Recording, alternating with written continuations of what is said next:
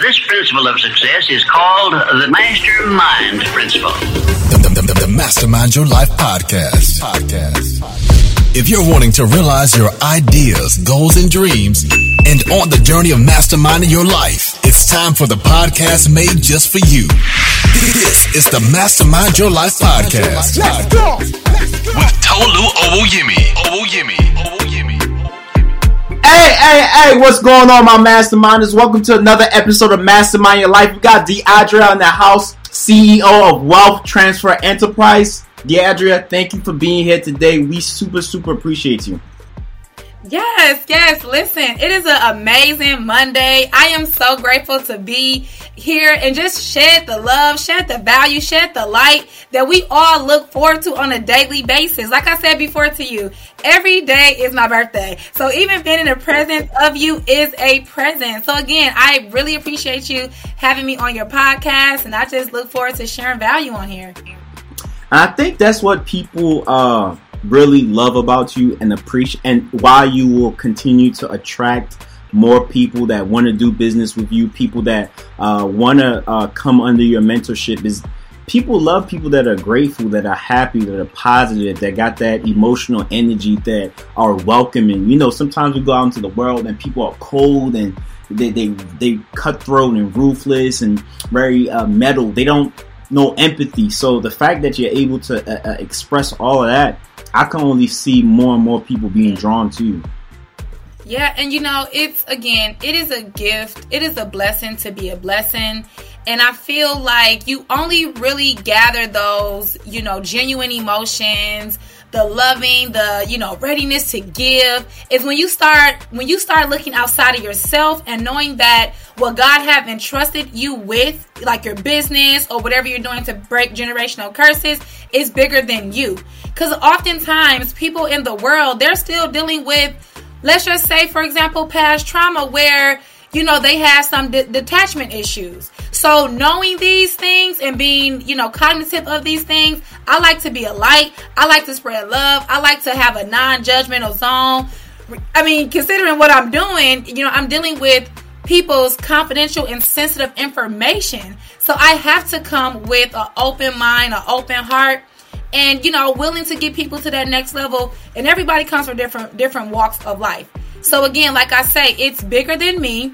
I'm doing it for the people, and that's how I'm going to wake up and always think before I even begin my workday. It's for the people. How many people can I impact a day? If you do one person a day for the whole year, that's 365 people that you've impacted. So then, you know, we don't have to worry about income. God knows when you're doing his work for his people consistently, the abundance comes. Obedience is attached to abundance. So all you got to do is be obedient to his people.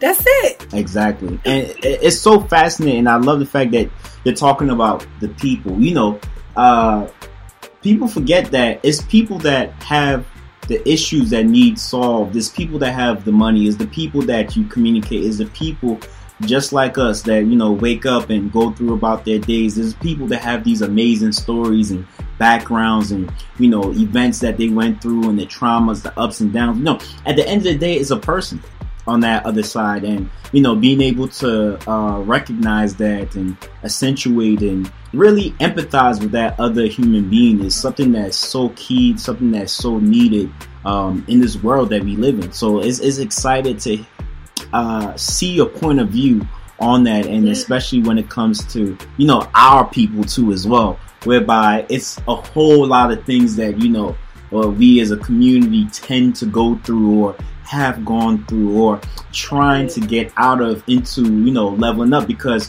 when you look at the whole community as a whole, you know, there's this explosion of entrepreneurship. A lot of people are recognizing, hey, look, I don't have to go through a 9-to-5. I can become my own CEO. I can open up my own business. I can do XYZ, and those things are, it's amazing to be able to experience that. And you know, I've talked to people about this, and, you know, we're really the ones that are changing the future of our race, because we're at a time when there's technology, there's collaboration, There's great examples that we can see online of people who are literally just showcasing every single day of what they're doing to become value and impact. So nowadays, there's no excuse. There's no excuse. Oh, my God. And earlier today, I literally got off the phone with a potential client. And I always like to listen to the pain points, listen to the story, because yes, they're coming after seeing, you know, me marketing something, like you said, showing up every day, but it's also some pain behind that. So, you know, the main thing I heard this particular person saying was, DeAdria, I don't know where to start. DeAdria, I mean, I see you showing up. Why am I not getting clientele? You just said it for yourself, showing up. Regardless if you're dialed up, dressed down, whatever doubts you woke up with, you have to show up. But again, it goes back to taking yourself out the equation and thinking about your why and putting the people first, because you start to say, okay, yes, I went through this, or yes, I thought about this, but somebody is going through something worse.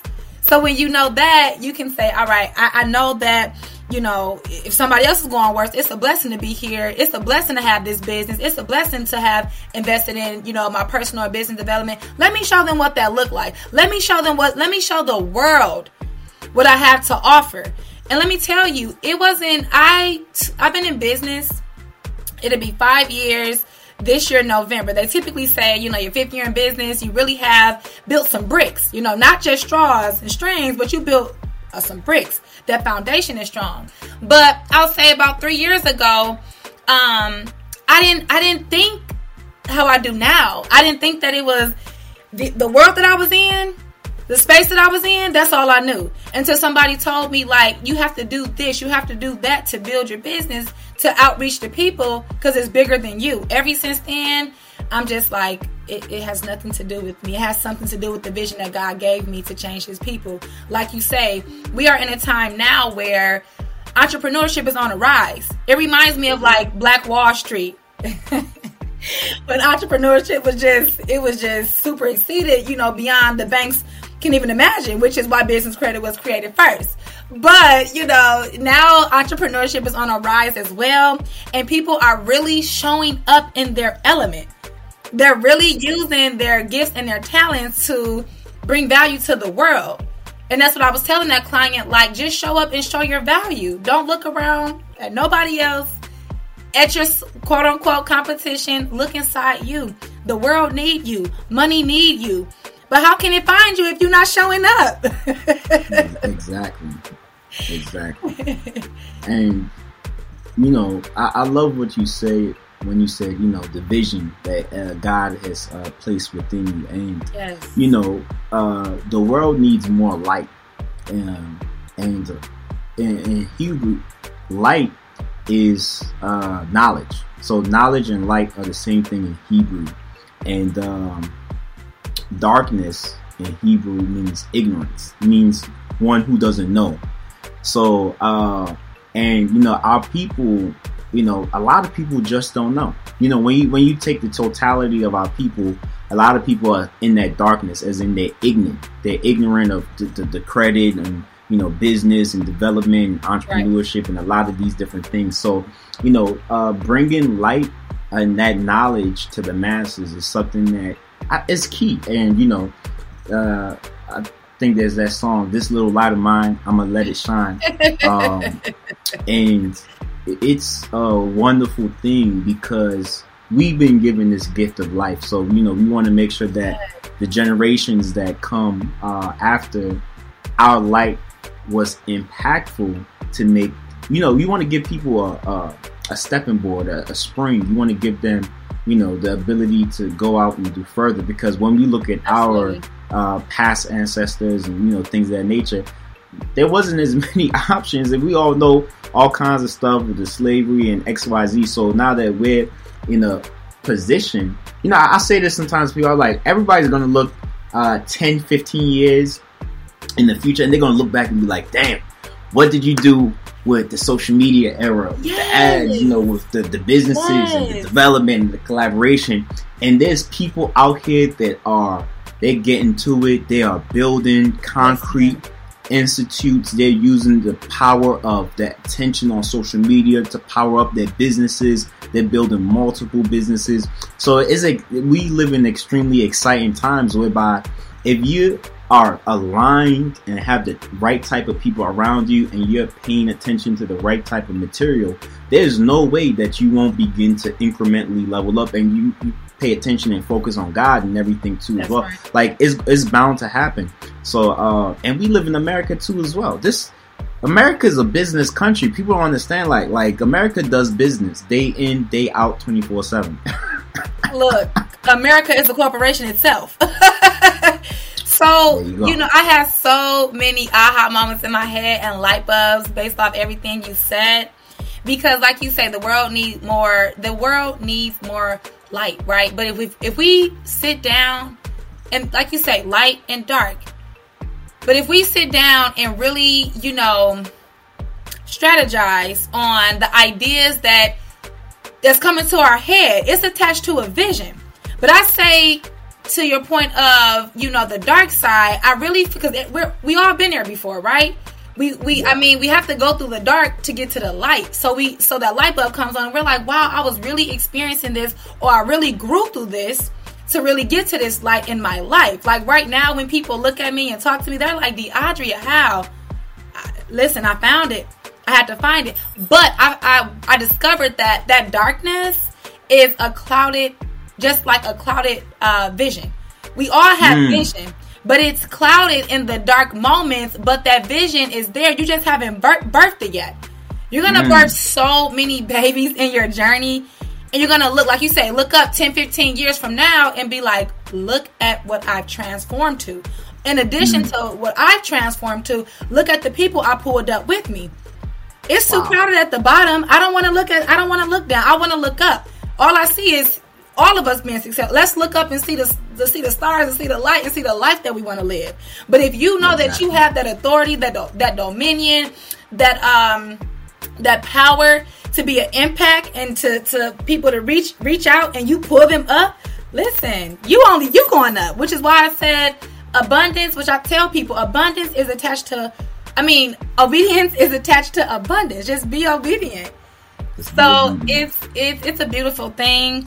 I love that, you know, you reached out, whatever it was about my marketing or my page that gravitated towards you. It's just, I just know that our dreams, the people we want to meet, the motivational speakers, the global pastors, and so forth, they're in arm's reach. Our dreams are in arm's reach, but it starts in our mind. Nice. Oh my God, this is amazing because I feel the passion, you know, I feel the empathy, I feel so much coming out and radiating from you, and I'm excited that, you know, the world gets to hear this too as well, because there's so much love in it too as well, and thoughtfulness, and, you know, seeking a better future. But tell us about kind of like the upbringing in the DeAdria before the version that we're looking at now. That's always good to know, right? Like, where they come from? What they been through? Y'all want to be nosy? People want to know. Let's be nosy. Oh, my God.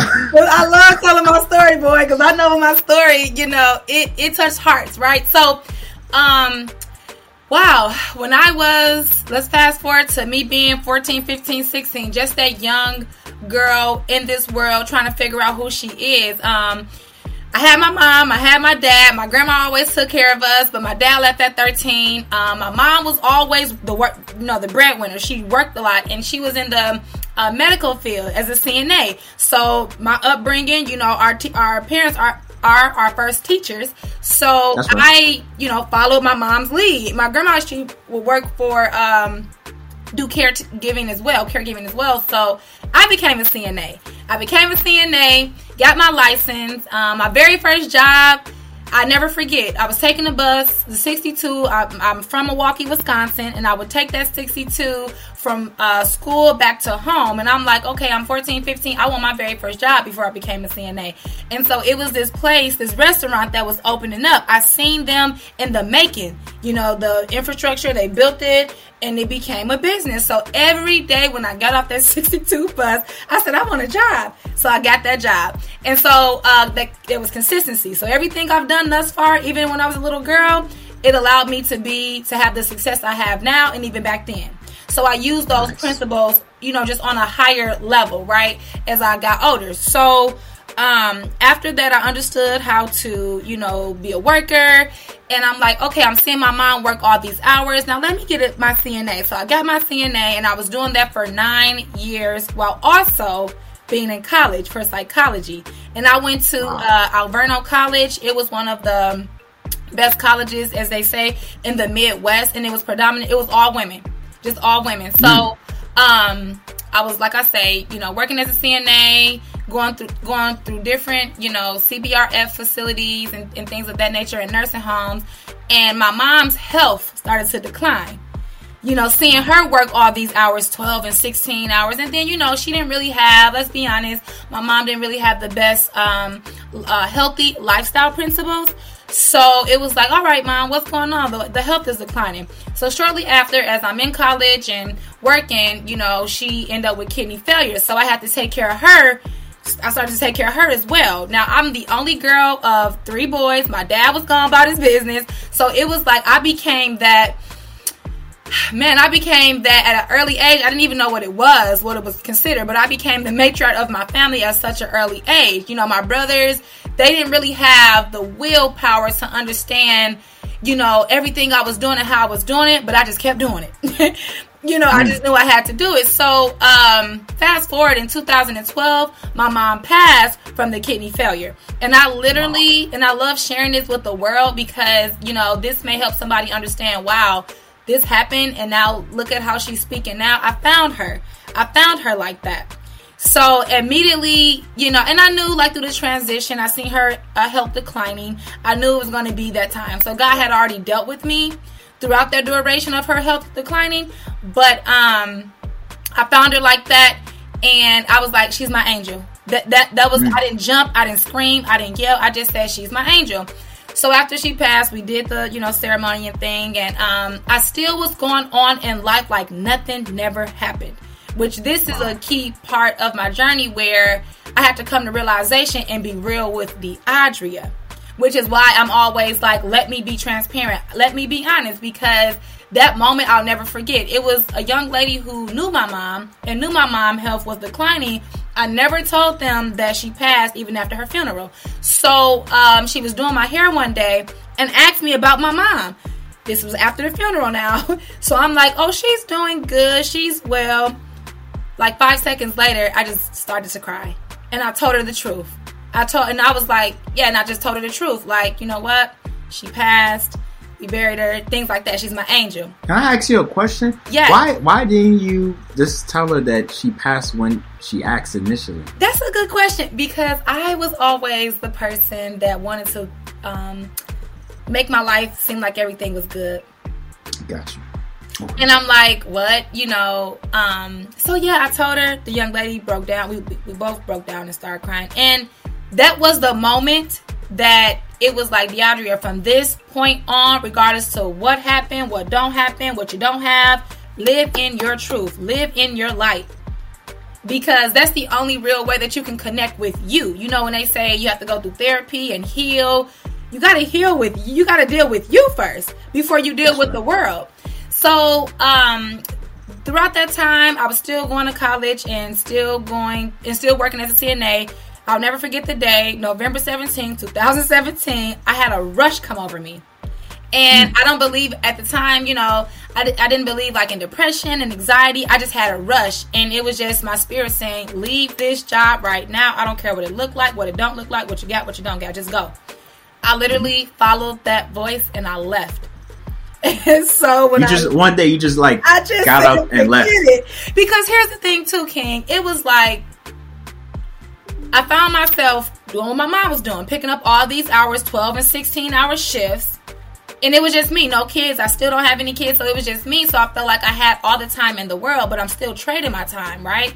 So I said, how did I look at that? I'm just like, there's something better for me. There's something. I keep, going through these college classes, failing and racking up all this debt. There's something better. Then I seen a lot of women in their early 20s getting home, like buying their first time home and getting cars and just living this life of freedom. I said, okay, there's no excuse. My mom, I didn't learn it at the comfort of my home. I need to understand why these people are, these 20-year-olds and 19-year-olds in college feel like they're just living free and they're able to pay their college debt off. So again, left the job, and that's what really started my transformation into entrepreneurship.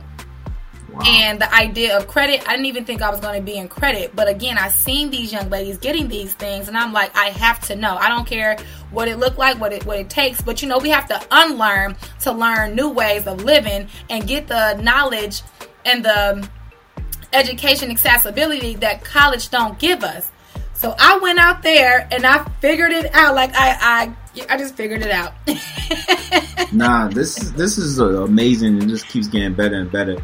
Do you think that, because I ask people, I'm like, what's your drive? Like, what's the fuel? Like, what's the reason to keep going? Like, what do you think that was? And you think that the passionate way your mom was involved with that kind of being a motivation and a driver for you to, like, go out and better yourself and learn and do more and be more?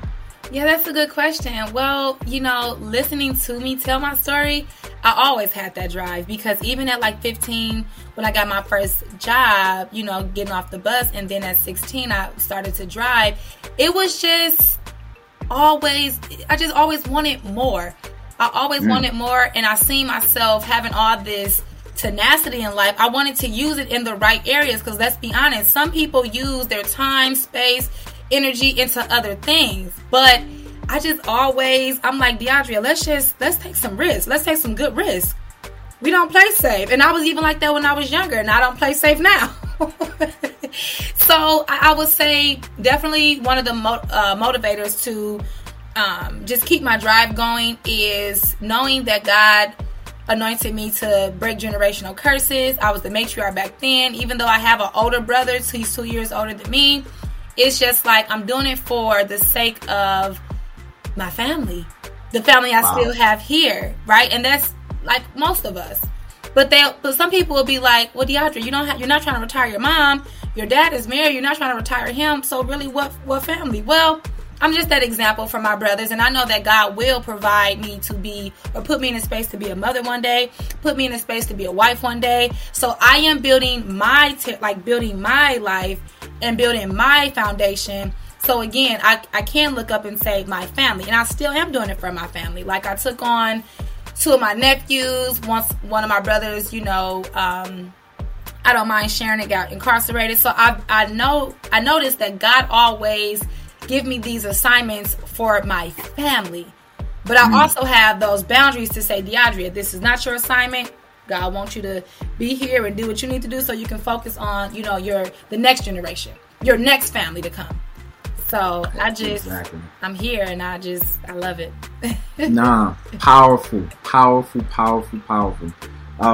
Now, when you got into the world of entrepreneurship, there's so many different routes to take. There's Airbnb, there's Shopify, there's so many different things, car rental. Why credit? Like, how did you come across into the world of credit? Well, again, like you just said, the two main things that the world needs ongoingly, a car and a house. And that's what the young ladies in college were getting, and I knew nothing about credit. So, I wanted to learn more. And even 4 years ago on my journey, I started off with doing, network marketing with FES, Financial Educational Services.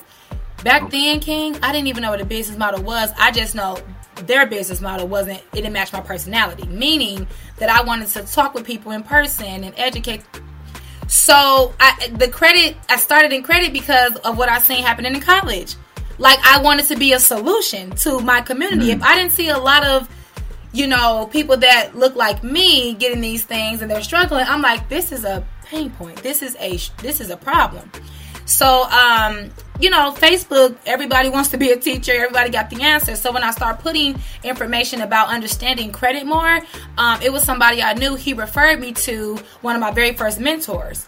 And when I say the man took me in like a daughter or a niece, I would go to his house. He said, DeAdria, if you want to really do this, then you have to come, wake up early, be at my house by 7 a.m. We're going to work a shift. But it was like internship. Now, I had stopped college and everything because I just stopped college. That was just a part of my transition. Mm-hmm. Even though I wanted to do case management, I feel like in my company now, that's what we're doing, financial case management. So he would, show me about all the credit reports, the structuring, what the banks look for, how people were able to get approved. I'm like, this was happening. This is what was going on, because I just... Wow. But let me tell you, I cried a couple of times to him like, I don't understand this. What do you mean data points? What do you mean payment history? What is this? He said, he just laughed at me. He just laughed. But see, wow. The fact that somebody else seen something in me kept me going because I didn't have my dad. I didn't have my mom. It just was the people. I had to build relationships and just keep it going, So that's where it started. And, up until this point, I started to learn more about just lending, the aspects of an underwriter. I did take on, I'll say the second year of my entrepreneurship journey, I did take on a job, but I was strategic about it. I started to work and train at Marine Credit Union back in Wisconsin. And I'm just let me understand how they collect the debt, what the underwriters look for. Let me pick their brain. Because, again, psychology, right? I wanted to understand the psychology behind the banks and the underwriters. So I just was, doing my training and looking around. But can I tell you what happened at this job? And this was the deal breaker for me to never work for anyone ever again. Okay, so I was too excited working and training at this job. Now, this is a credit union. So in having a credit restoration business, it's a high-risk industry. So because, banks and credit unions, they want to get people, if you have a lot of credit card debt or debt, they want to get people and sell debt consolidation loans. Right? So if I'm over here like, oh, this is this consumer federal law, or this is how you can remove this X, Y, and Z to get the debt removed, I am their competitor. So again, exactly. I was too excited like always. And I was telling some of the people in training, well, this is what I'm starting. This is what I'm learning. Just didn't really know. Do you know the supervisor that was over the training? He pulled me aside and he said, DeAdria, do you have a business outside of this? And I said, I do. Why do you ask? And he said, what exactly do you do? Are you dealing with the banks and credit? So I don't know how my mind just told me to say this, but I said, yeah, I'm dealing with credit restoration. I'm learning that field. And he said, well, you understand if you are doing anything to get paid outside of us paying you, you can no longer work here. He was like, please give me your, any handles that you're promoting your business. Let me see it so I can make sure it's not a conflict of interest. I said, well, all I'm doing is educating the people, not really doing any, working on anybody's files. Now, I was, right? So he looked up, my Facebook and he just said, we're going to be watching you. I said, okay, this is it. Mm-hmm. I took the notes. Yeah. I got what I needed. And I said, it's time to go. So how long was that into the training? Into the training? I said about like 3 weeks. 3 weeks. Yeah. So, now, since I've been doing the personal, the business credit, and even merging into funding, that's really where I'm taking, Wealth Transfer Enterprise to really, because that's what investors, first-time homeowners, entrepreneurs, that's what they need. They need the funding part. So once we get both entities together on the personal and business side, registering the business or formatting the business and forming it and just making sure that it's in compliance with the IRS, Secretary of State, and all the other databases, then we start to help, people build that business credit. So I wouldn't be able to shed the light and bring the value that I bring to the world if I would have just stayed at that job and said, okay, well, I'll just stay here or I'll just stay in banking and, just keep learning their back office or keep learning their systems and I create my own. So I created my own. Now I could be the bank. Exactly. There we go. That's what we talking about. Now we are the bank. Exactly.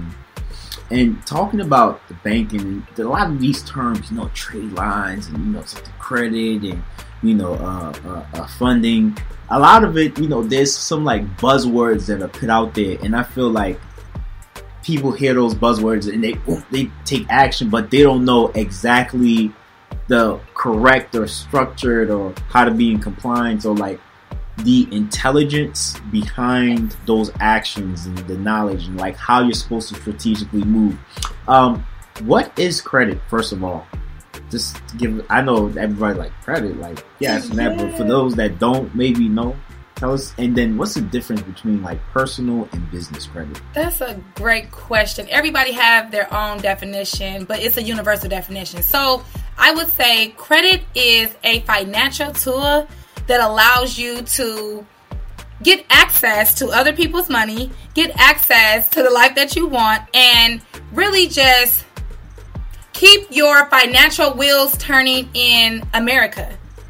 I mean, because essentially it's debt, right? Credit is really debt. But if you have a healthy relationship with credit or with debt, then you know how to leverage, utilize other people's money so you can create that time freedom or financial freedom, or as we say, the passive streams of income. So credit is literally just a financial tool that America used for us to get in debt. But again, we teach and we are aware of healthy debt. Yeah. Wow. So...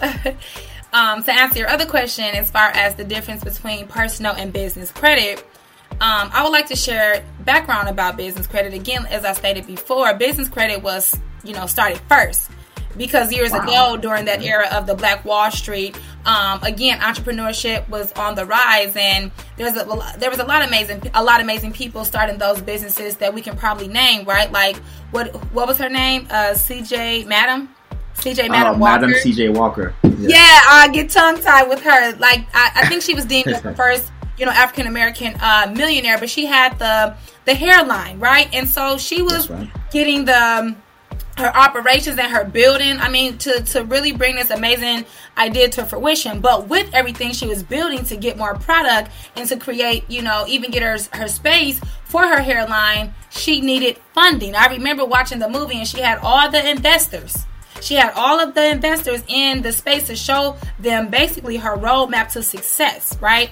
So, again, the business credit was created first because, years ago, banks knew that they could capitalize off other businesses. Obviously, it wasn't a conflict of interest because it wasn't all like, credit restoration. It was just more so product-based businesses and even like some nonprofits and stuff like that. But that's how the business credit was created, and the business credit is attached essentially to like an EIN, which is an identifier, a 9-digit identifier that you can kind of say is like your business social security number. Wow. Right? So that's where that lending comes from for the business, and to differentiate and separate the business and personal credit came out, after the business credit because a lot of people were migrating over to America, and I'm sure however the government or however the president do their polls as far as how many people is in America, they said, okay, now we can capitalize on the people alone. Oh my God. People need student loans, they need mortgage loans, they need cars, they need credit cards. So again, America is a corporation, so the more debt that they can get from us, the more that they can, turn their wheels of fractional banking. I don't know if you know too much of what fractional banking is. Like we deposit that's why you're here today, Queen. Break it down for us. Break it down for us. Well, fractional banking is literally just the banking system, and I'm learning more too. You know, I like to always be a student to the game, so I can come out in the marketplace and add more value for those who need that clarification on things. Again, I'm always a student. So that fractional banking key piece is basically turning the bank's wheels, meaning that the money that we deposit as consumers or as citizens, they use the money and they have a reserve that they put a certain percentage in to loan, and then whatever they put their, you know, the percentage in the reserve, in the banking's reserve, then they distribute or allocate a certain amount of money after they put their money up to the public, but it's our money, you know. So It's just like turning their wheels, turning America wheels, and just essentially getting us in debt. But again, healthy debt is what we want to teach. So then again, the personal credit started to become a thing that banks can capitalize or started to capitalize on through like interest rate, credit cards, mortgage loans. I mean, but the main bulk of it is the interest rates, right? So that's how you differentiate. And then the personal credit is attached to the Social Security number, you know. So that's crazy. That's the game. Oh, and it is, and it kind of shows like how they're trying to extract as much as possible out of every individual that they can. Oh, your credit score is this. Okay, your interest rate is going to be this, unfortunately. Yes. So it gives them the power to not be uniform with everybody and say, okay, interest rate for everybody is a 2.8%. Oh, you got back. Okay, that's going to be 20.8. Oh, you got, so they're basically keeping our money to multiply it for themselves. That's it. Can I say, it's just like when you have products or services.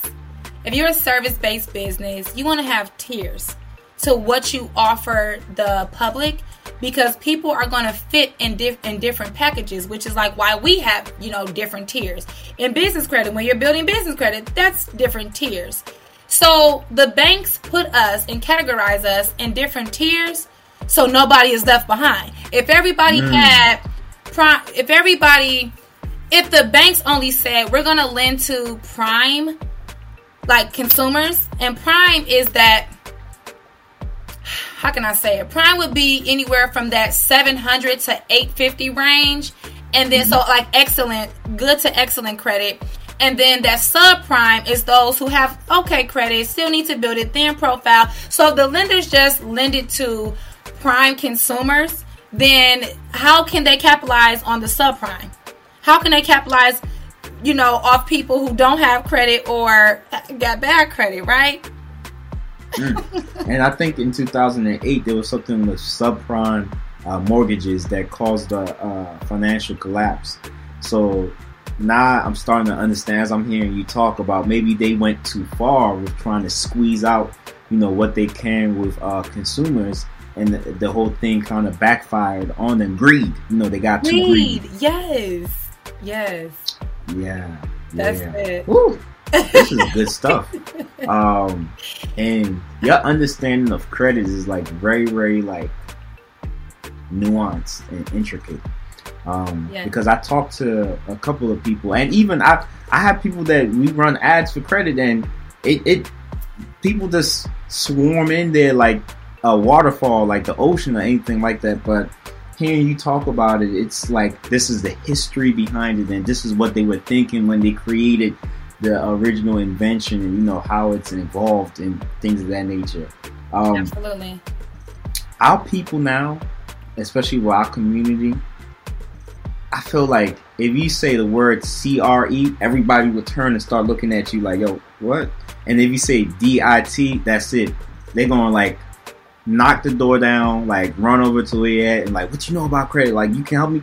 Because I see so many, there's like a side whereby it's personal credit restoration. You know, a lot of people, oh my God, I had this on the report, this looks bad, or delinquency, so something, it looks, the personal credit is bad. Yes. What do you know about that, and do you help people with, like, you know, can they come and be like, hey, look, my credit score is bad? Yes. how can I get started? And talk to us about that. Yeah, so when anybody is looking for credit restoration, because there is a different, and I appreciate you saying my understanding about it is very unique, and you have to be passionate about this because it can get very strenuous, right, with disputing and all that. But I'll say this, it's the difference between credit restoration and credit repair, right? Which is why I don't say credit repair. I do credit restoration. It's the whole transformation. So credit repair is just sending out, simply saying we're going to remove these things off the credit report. We're just going to send out letters with the Fair Credit Reporting Act law on there to potentially get these things removed. Whereas, and that's it, right? They may give a little, building tools or whatnot, but credit restoration is restoring, building, and structuring. So when people, and this goes back to the knowledge that I received when I was at Marine Credit Union, the structuring part. So when people come to us and they don't have the best credit or they need to build credit, we are doing a credit makeover. We are doing a credit transformation, whereas we are using the laws, but we're also filing, complaints for hierarchy companies that oversees the credit bureaus. And a lot of people know about them nowadays, the CFPB, the FTC, and whatnot. We're literally filing those complaints to let them know why they were wrong. And in addition, we give the educational piece of how to build it and maintain it. A lot of people in the space, which is why I said, okay, DeAdria, your voice needs to be heard in this space. A lot of people, or some people I've seen in this space, they would sell trade lines just to be selling them. And it's like, no, when the credit report gets to a point where you need to structure it, and which is like the data points you want to really look at, when it's time to structure the credit report and the credit report isn't strong enough or thick enough, then you advise on a trade line, whether it's credit age that the person needs, or whether it's a higher limit that the person needs. So when someone comes to us and they need credit restoration, we go through an aggressive series and process for them to understand what this actually looks like, why it is what it is, and what we can do. Our end goal is saying you went from here to here, now you're here. We're gonna give you all the solutions you need. Wealth Transfer Enterprise is a one-stop shop. Amazing. I love it. I love it. Here's a question I always thought. Why do they punish people for having bad credit? Like, wouldn't they want to do it the opposite way, whereby, like, if you have bad credit, they would be more lenient on you to help that person get back up on their feet? Like, why is it the opposite way around? Well, if you're looking at, like, a credit bureaus and collection agency and creditor standpoint, they get paid for that. They get paid to sell, so say for instance, we have the original creditor, Sprint. I had a Sprint account. Life happened, so the account, I couldn't pay it anymore, and now it became charged off. So when I say charged off, the original creditor just charges it again, but they still want their money. So, obviously Sprint is, a lot of companies, not just Sprint, but companies that we get things from, they are essentially data furnishers where they have a contract with the credit bureaus, or they have, a contract with the credit bureaus to say, if this person don't pay their Sprint bill, if this person don't pay their card note, then they signed the contract. That's why we got to read. They signed the contract that we will, punish them by putting it on their credit, which is a way or a tactic to say, pay us back because now it's on your credit. Everybody want to get paid. So the original creditor, it's the account is now on the credit report. I haven't paid Sprint. So, hey, the credit bureaus, how they get paid is, how the original creditor get paid is the collection agency say, well, hey, this account is charged off. We can pay you for it, and pennies on a dollar. So if it's $1,000, the collection agency say, "Hey, we'll buy it for $200 just to pay you, just so you have something for it." So then the collection agency will put it on a credit report for more than what they paid for. So everybody wants to get paid.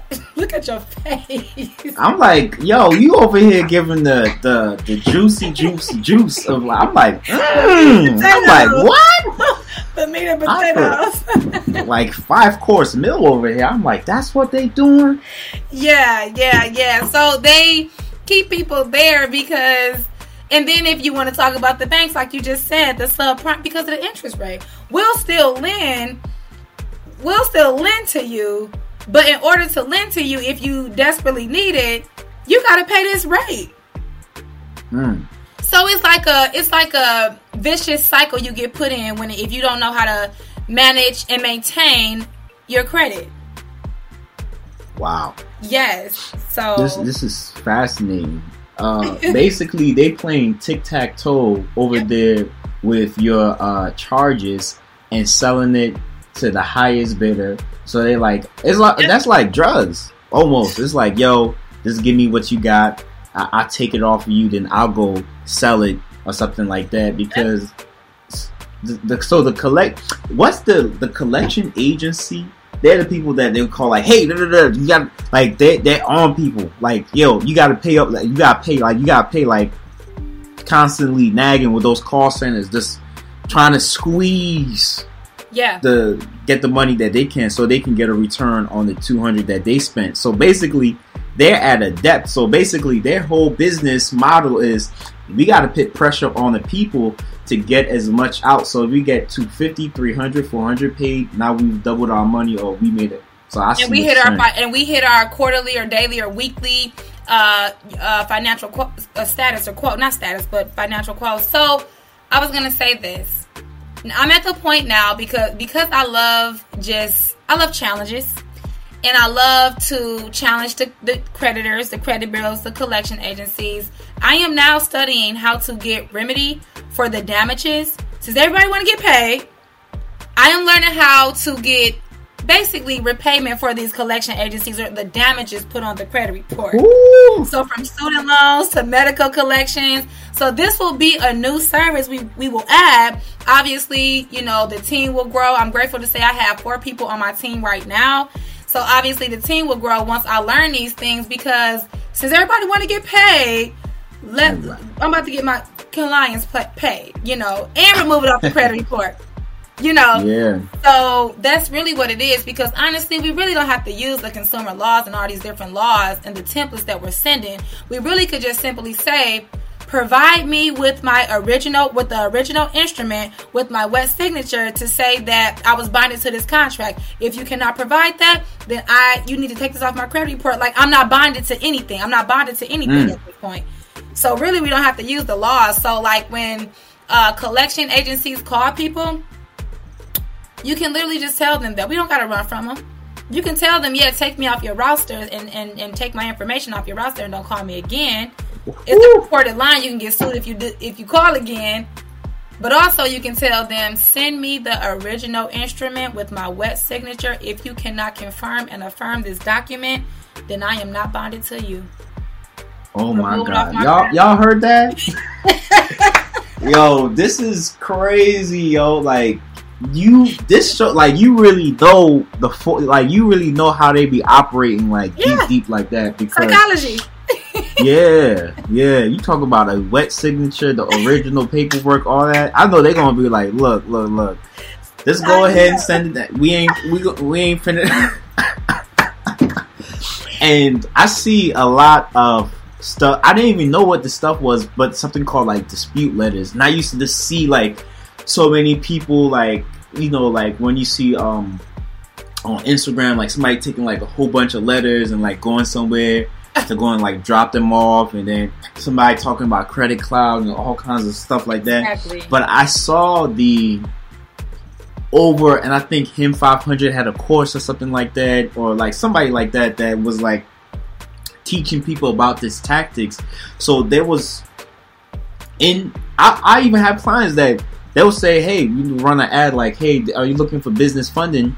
Wasn't Calvin, some one of the clients, and literally from there, it was like, hey, you want to learn how to make something, do you want to learn how to, are you looking for funding? Something like that. Yeah. And an explosion of ads, the DMs, he had to be like, yo, Tolu, turn that ad, cut it in half. Like, he had to restructure his whole business and VAs and stuff like that, because our people are like boom, they explode towards that. Yeah.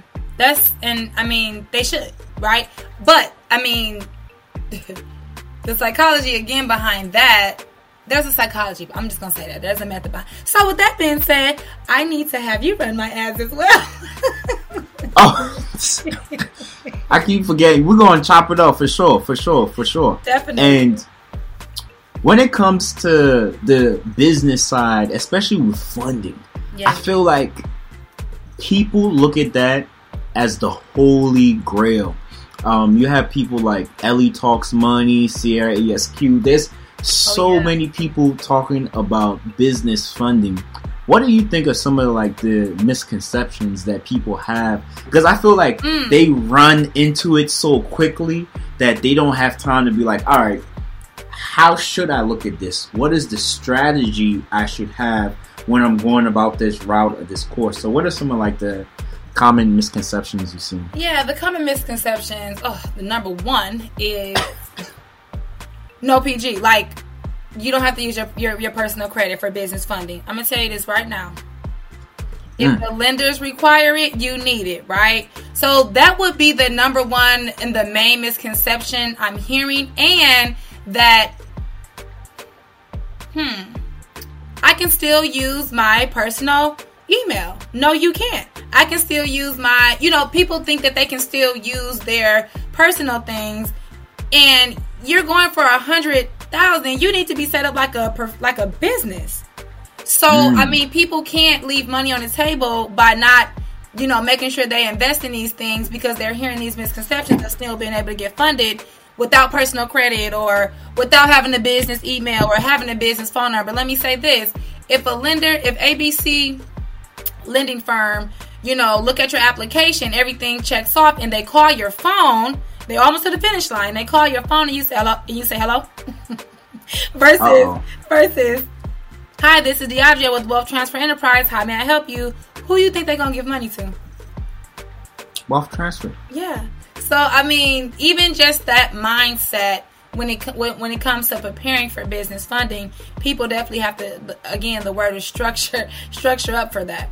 So I would definitely say, when you're thinking and preparing for business funding, make sure your personal credit is together just so you won't leave any money on the table. I always say that personal and business credit is a marriage. One could be doing good. Okay, they're doing good over there, but they're both doing good. The sky is limitless at that point. Wow. Powerful. And I hear that so many times with people, and I'm not somebody that I'm super, super into the world, but I get glimpses of it from clients or people that I talk to on podcasts, and I hear stuff EIN only. You just need your EIN. Come on up. You're gonna get XYZ. And I've heard no PG. And at this point, I'm man, I don't even know what. I feel because the masses are not the people that call the masses for the reason. They have superficial knowledge or. They're not very, very, in that world.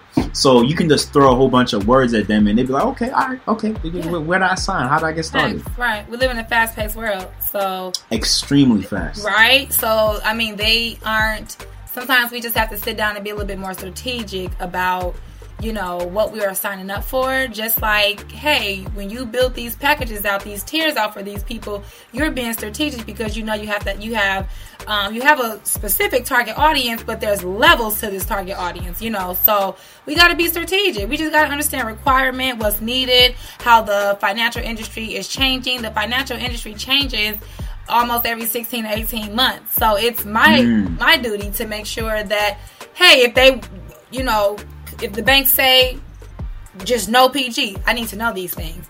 It's just for example, I'll share this, and I'm doing more research on it. But the Duns number, that Duns and Bradstreet, which is essentially your pay attached to your Paydex score when you're building business credit, that is changing into UEI. And again, I'm doing more research on that. So that UEI is a unique entity identifier. So even with those type of changes, I have to be aware so I can make sure I'm staying, educated and saying the right things. Exactly. This is I feel like this should be mandatory learning for every single person, like 2-3 times in our community, because you know how some people, like, they got to get through their head like a couple times for them to really understand. Absolutely. Talk about what is like the trade line, like what's all that about? Well, trade lines. Again, we're going crazy with trade lines. Yeah, trade lines is essentially what they call piggybacking, or what they call AU, authorized user. So, you know, you can purchase trade lines from, you know, different companies out here that will literally, put the trade line on your credit report. You just want to make sure that, again, you're being strategic if you're going for funding, making sure you know when the trade line reports. Just like you have to know the due date of your credit card or the statement date of your credit card. Or you can literally just find someone that you trust that has, whether you need more credit age or history, whether you need a higher limit credit card, you can find someone with both, like that has a history, a seasoned credit card with high limit, or you can purchase one. But again, you only want to do that when every other part of your credit report is structured properly, and now you're ready for funding. But there is a lot of companies, you know, that has affiliation, like Trade Line Supply, is it Coast Trade Lines or something like that. So, but then again, just know, like, hey, the trade line will report only 30 days or for 90 days. So it's all these details you want to know so you can be prepared, again, because the end goal is funding, so you can be prepared for that funding, for that funding run. Talk to us about a success story, or maybe a testimonial, or maybe a client that it completely blew you away. Like the person, like each time you think anybody on the outside of heads that would be like, yo, wow. Or like even something that was just phenomenal. Yeah. Well, I have plenty of them, but the three that popped in my head was the bankruptcy removal in the first round, the child support in the second round, and then the foreclosure. We recently got a client, and when I tell you that was his pain point, the foreclosure. I mean, a mortgage and a car loan are those two installment loans that lenders who want to lend to you would say, wow, great payment history checked off, and you got history, like you've been on time for over 2 years or 3 years plus, you know, the longer the better. Those are two, you know, accounts or installment loans that really holds weight. So when this man came to us about 3 months ago, almost 4 now, he was like, DeAdria, I see some of the other success stories, but I don't see that you guys have removed foreclosure before. And me knowing the systems and the complaints that we can file and the level of aggression with our disputes, I said, like I said earlier, I like challenges. So I said, I told the guy, like, listen, we got you. Just be patient with us. We're not going to sell you no dream. Credit restoration can take 3 to 12 months. So his second month into the program, he called us. He was like, you know, so what's, now this is the second month. I just told the man 3 to 12 months. So he called us like, hey, you know, he want that fast food restoration. We living in the fast world. But, he called us like, hey, you know, I'm really, you know, trying to get the business funding. That was really the main thing holding him back. It was a Sprint account and it was the foreclosure. So he's like, hey, I'm really trying to get the business funding. My scores are going up on the business side. I got everything structured, all that good stuff. And I said, listen, we're on the second month. Just bear with us. We got you. Literally, like, 2 weeks ago, I spoke to the man. He called me on a Sunday. And we don't work on the weekends, right? We got to take a debrief and a breather. He called me and told me, he was like, DeAdria, I don't know what you and your team did, but these foreclosures, they're gone. I said, hold on. You sure they're gone? I said, give me a screenshot. You know, so that was the recent success. We're going to need a video testimonial from you. Oh, it's on my page. There we go. I said, turn that phone sideways. And hit the record. That red button right there, hit it. 30 seconds. Say the name right and we good. Exactly. So yeah, that was the most recent success, the foreclosure. I said, when you start checking off these public records that you can remove, listen, you're doing something, girl. Another one I thought about is I started conducting events, like, or just speaking events years ago in my journey, even in my hometown. So, you know, since I've been in Georgia for the years, it's, man, time go by so fast, which is why we got to make sure we're working on our goals daily. So, 1% a day, right? So, I had an idea a couple of months ago after I had my first event here in Georgia, and God said, go back to your hometown, put together an event. It's going to be called There's a Millionaire in You. Take 8 entrepreneurs. This was the whole plan, the whole itinerary. I executed, I went back to the hometown, and I did it.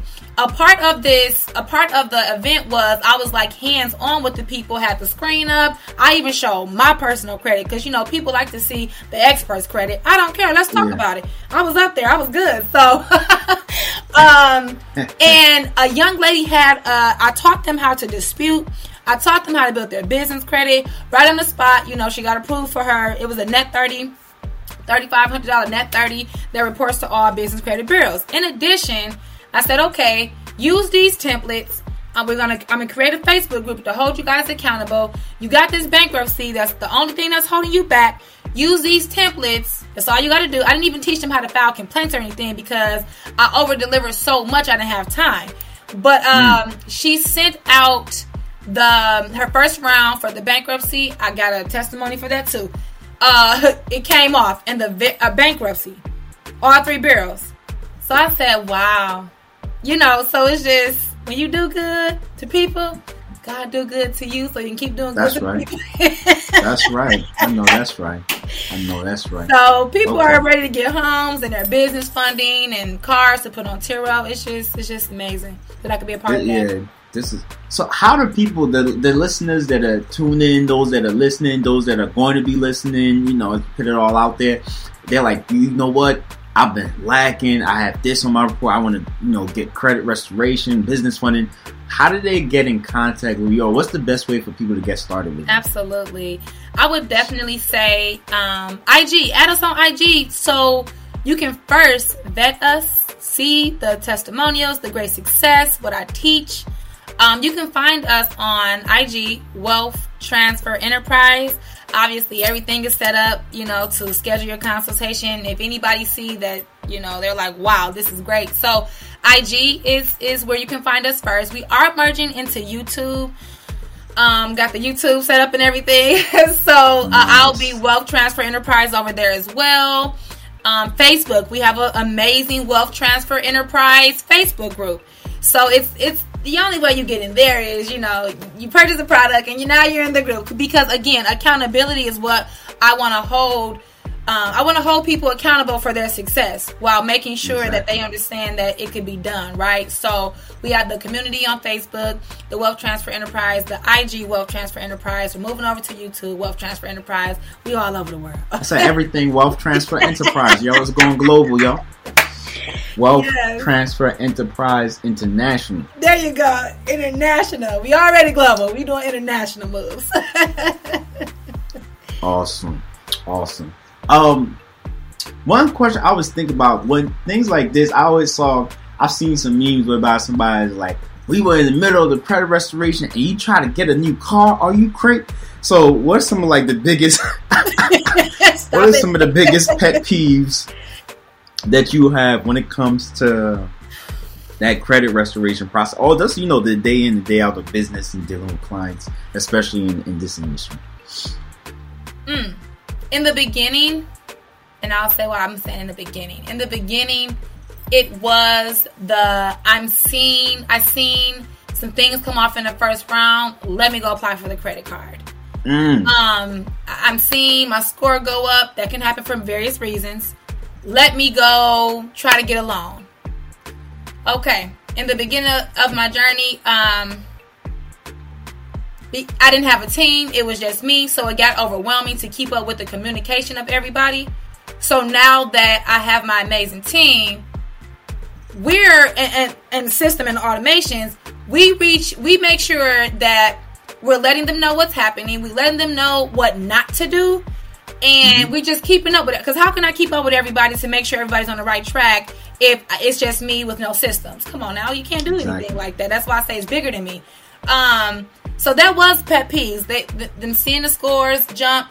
They are, you know, seeing the things removed. Or another pet peeve, they would see me post about another client who's been with us maybe the same amount of time or a little longer, and they would be like, well, where's my results?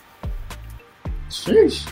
Everybody's situation is different, ma'am and sir. Way different. Way different. So, but now it's just like, you know, the system keeps everybody pretty much intact. When their rounds are going out, they have client portals. So they know that we're involved. So they don't really go out here and do certain things because they know that we're involved.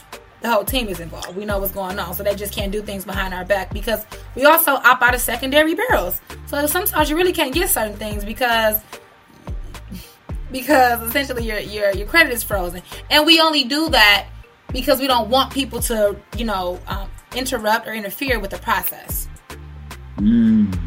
Powerful.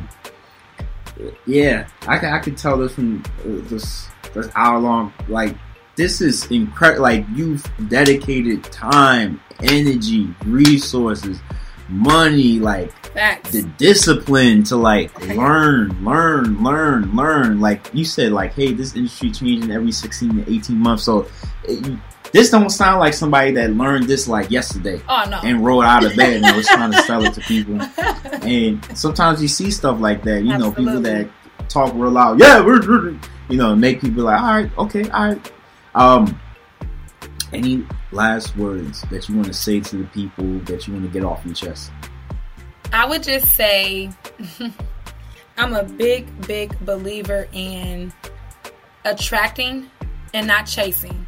So whatever it is you're doing right now, you're working on, the only thing you really want to chase is the successful person, the successful person you want to, that you envision yourself being, or that you want to show up as. And everything else, once you do that, like adding the personal development principles and daily activities, reading and sitting back and, you know, checking on your heart posture and your spirituality, if you are in that direction, chase that person.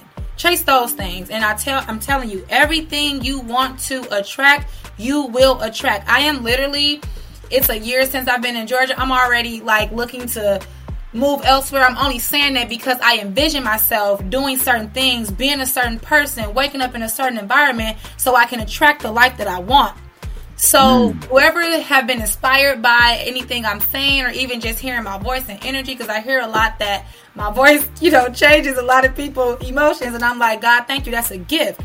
I just want to let you know, like, become that person. You don't have to, you know, chase money, chase a lifestyle, chase a partnership, chase that higher person you see yourself being. And I'm telling you, you can attract everything you want. And this conversation would actually go on if we had the time to tell them the strategies I've used to really manifest the life that I have right now. But that's for the next episode. Awesome. Look, guys, if you're listening to this, you're tuned in, don't wait. Go look.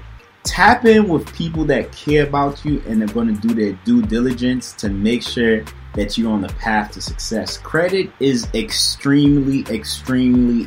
I mean, they say like most of the major decisions in a person's life have to do with credit one way or another. Yeah. So if you know you're in a situation like that, or you're potentially about to be in a situation like that, make sure you reach out. We're going to have all the links so you guys have straight access to Wealth Transfer Enterprise and DeAdria. Guys, do not waste time. Or if you want business funding too as well, make sure that you tap in, because you don't want to be exhausting your own money and then all of a sudden the business fails, you're depressed, and you're saying to yourself, you know, screw entrepreneurship, and I knew it wasn't for me.